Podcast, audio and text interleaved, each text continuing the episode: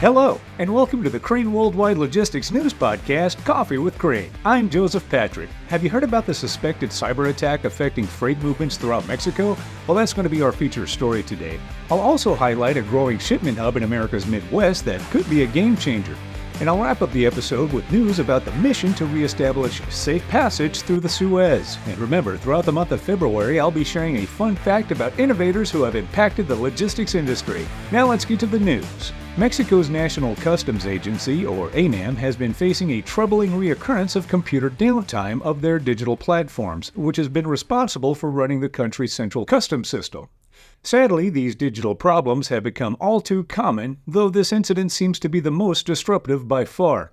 Those who got the brunt of these log jams were trucks moving along the U.S. border, but the cyber conundrums have also spread to airports, ocean ports, and the rail system. Although ANAM has assured us of a moderate return to normalcy, many are still reporting a continuation of the digital setbacks. The Confederation of Mexican Customs Brokers Association reported inconsistencies or no response at all to their inquiries from officials. Compounded issues at the border of Nuevo Laredo even caused officials to suspend operations there momentarily. As many look for alternate routes, this in turn has resulted in other crossings getting bogged down. Air freight delays can be up to 48 hours. Ships are piling up at the ports, and container yards are quickly nearing capacity. So, how does this affect you? Well, these disruptions are understandably burdensome right now, not to mention the tens of millions in lost profit, spoilage, and so forth. While you await updates from ANAM, you can gain access to some clever solutions created by our world class team over at CraneWW.com. See for yourself how our highly trained people, world class service, and customized tech can get your freight moving the Crane way.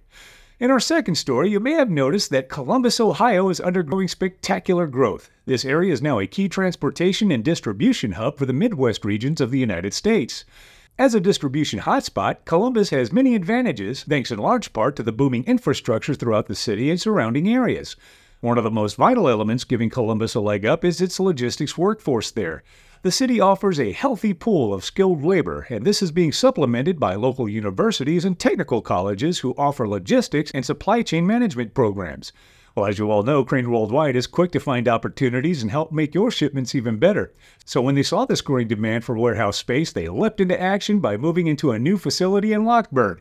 This beautiful new warehouse offers complete 3PL services. It has its own fleet of trucks, and space is available right now. You've got to see this warehouse for yourself. I'll provide a link for it below so you can see. In our final story, well, developments in the Red Sea are never far from our minds. Sadly, despite ongoing efforts, military actions, and other solutions, the security situation in the Red Sea continues to deteriorate. The rebel Houthis have proven to be problematic as they continue to disrupt free trade throughout the region. Many major carriers have all but abandoned the area as they await clear directions. Our experts here at Crane have told me that shippers have no plans for restoring routings anytime soon, and they don't expect the next few months to make any difference. Now I want to know what you think. How can we restore these shipping lanes, and how much longer do you think this will all continue? Let me know in the comments section below. Well, that's all the news I have, but I owe you a fun logistics fact about people who have made a difference in logistics. Please allow me to introduce you to Arcola Philpott. As a gifted pianist and renowned linguist, Miss Philpott also had time to break barriers and shatter glass ceilings.